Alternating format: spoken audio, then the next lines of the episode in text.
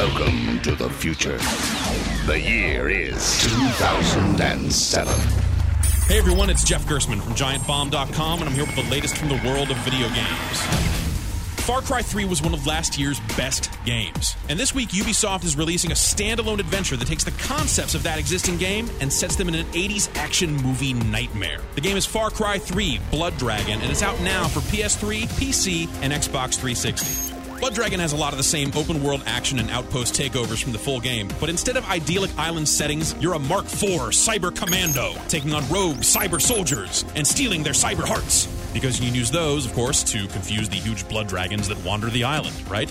Its hyper 80s soundtrack and ridiculous cyber style sets it apart from the main game. And while it isn't always as funny as it could be, it's still a great time for 15 bucks. 4 out of 5. For more news and reviews from the world of video games, find me over at giantbomb.com.